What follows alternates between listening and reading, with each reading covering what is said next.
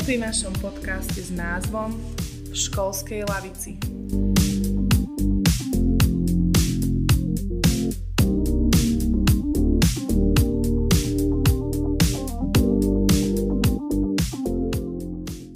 Ahojte, moje meno je Anička a do tohto podcastu som sa rozhodla pozvať žiačku, ktorá študuje na našej škole, odbor škola podnikania.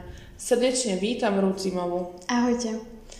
Ruth, dnes by som sa s tebou rada porozprávala o tvojom nedávnom úspechu v stredoškolskej odbornej činnosti. Podarilo sa ti umiestniť na skvelom prvom mieste v krajskom kole v odbore pedagogika, psychológia a sociológia s prácou existenciálny dopad sociálnych sietí na človeka a spoločnosť čomu ti jednoznačne blahoželáme, že sa ti to podarilo zvládnuť aj napriek tejto pandemickej situácii. Ďakujem. Prešli by sme na prvú otázku. Nás by predsa len zaujímalo, čo ťa motivovalo k tomu, aby si začala pracovať na SOČ a aký mala pre teba význam účasť na tejto súťaži? Účasť na tejto súťaži mala pre mňa veľmi veľký význam a stále aj má, pretože mi otvorila veľmi veľa nových kontaktov a možností, ktoré momentálne využívam a posúvajú ma ďalej. A písanie tejto práce ma motivovalo určite to, že ja som si určila za cieľ a upovedomiť a teda hlavne varovať čo najviac mladých ľudí s nebezpečenstvom týchto sociálnych sietí.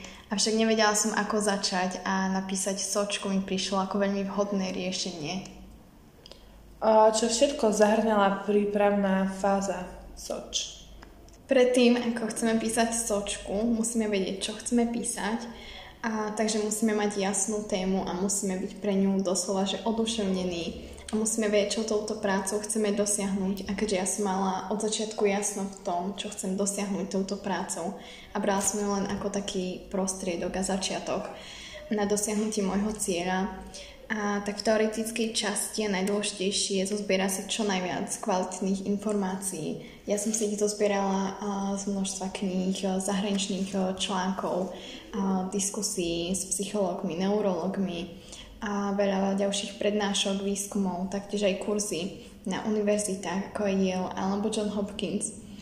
A čo sa týka praktickej časti, tam by som povedala, že je to vážne na fantázii toho, kto píše tú sočku a aké má hranice a pokaď je schopný zájsť. Vo svojej práci si sa venovala aj problematike v oblasti sociálnych sietí. Zmenil sa nejako tvoj názor na sociálne siete po preštudovaní relevantných informácií? Môj názor na sociálne siete sa určite zmenil. A pretože predtým, ako som bola na sociálnych sieťach, tak som mala na to taký názor, aký má väčšina z nás a teda to, že ma to spája so svetom, mám informácie o svete, o mojich kamarátoch, a priateľoch a teda ľudia vedia o mne. A vždy som si myslela, že keď odídem zo sociálnych sietí, tak o to všetko prídem.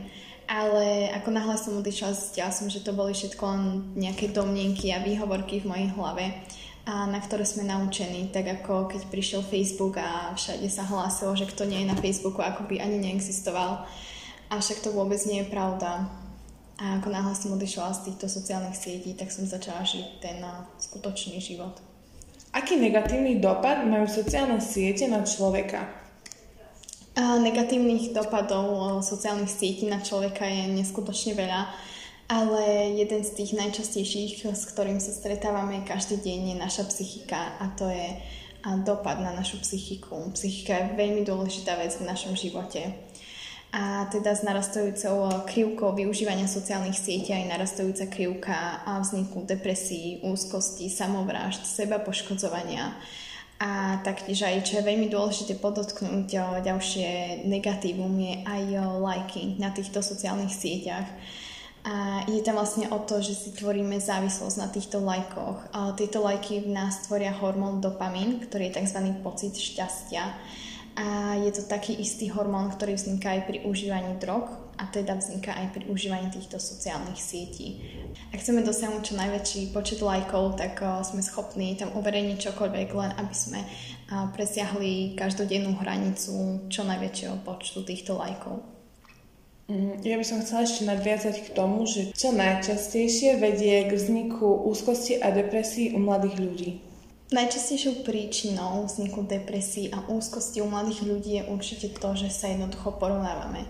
Ak si otvoríme Facebook alebo Instagram a vidíme tam ľudí, ktorí sa propagujú, že sú v živote úspešní, bohatí a nevieme síce, či to je pravda, lebo veľa ľudí sa len takto propaguje na týchto sociálnych sieťach a ich reálny život je úplne niekde inde, čo však my vedieť nemôžeme a teda vytvára to v nás pocit, že sme nedostatoční alebo že jednoducho sme neúspešní a sme nejaké nuly, to nazvem. A ďalšou veľmi dôležitou vecou je, a to sa týka hlavne u dievčat, je to, že jednoducho dievčatá, keď si otvoria Instagram a vidia tam príspevky nejakej modelky alebo nejakého, nazvime to krásneho dievčaťa, nevedia, že um, zväčša sa za tým skrýva veľa editorov retušovaní, editorov tela, tváre a jednoducho vytvárajú sa tam fotky, ktoré nie sú reálne. A s tým sa vlastne porovnávame s nejakou virtuálnou, s falošnou realitou a je tam nábeh na tú depresiu, na tú úzkosť. Čo je veľmi zaujímavé, vo svojej práci uvádzaš, že aj napriek všetkým týmto negatívam má v skutočnosti každý tretí človek Facebook. Prečo sú teda sociálne siete tak populárne, ak majú tak veľa negatív? A na to je veľmi jednoduchá odpoveď. Ide o to, že jednoducho títo tvorcovia spolupracujú s neurologmi, s psychológmi, a s odborníkmi na mozog a títo ľudia vedia presne vytvoriť to, čo nás obrazoviek udrží čo najdlhšie a čo nám vytvorí závislosť, keďže vedia, ako pracuje mozog a vedia, čo na mozog, nazvime to, zabera alebo mu polichotí. Pri počúvaní tvojej prednášky sme zachytili termín Google Effect. Skúsila by si nám tento pojem vysvetliť ešte raz? Termín Google Effect a vieme povedať aj napríklad inak a to je digitálna amnézia. Ide tam jednoducho o to, že náš mozog si odmieta zapamätať si informácie s vedomím a že sú uložené niekde inde. Čiže napríklad vyhľadávame si niečo v prehliadači Google a náš mozog je v tom, že jednoducho je to tam, je to tam uložené, tak nebudem si to pamätať.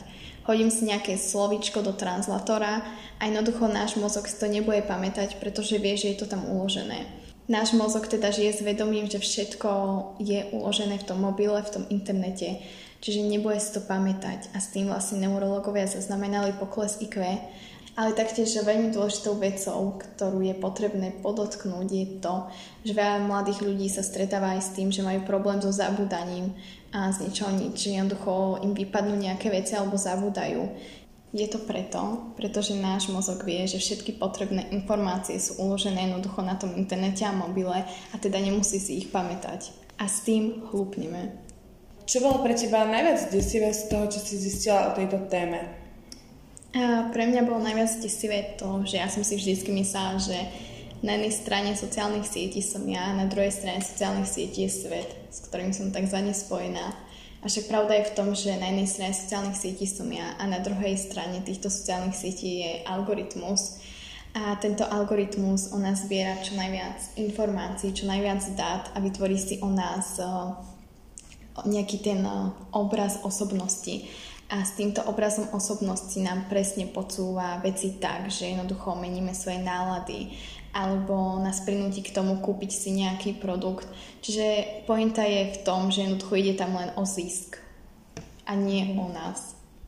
A ako súvisia sociálne siete s ovplyvňovaním politiky a verejnej mienky?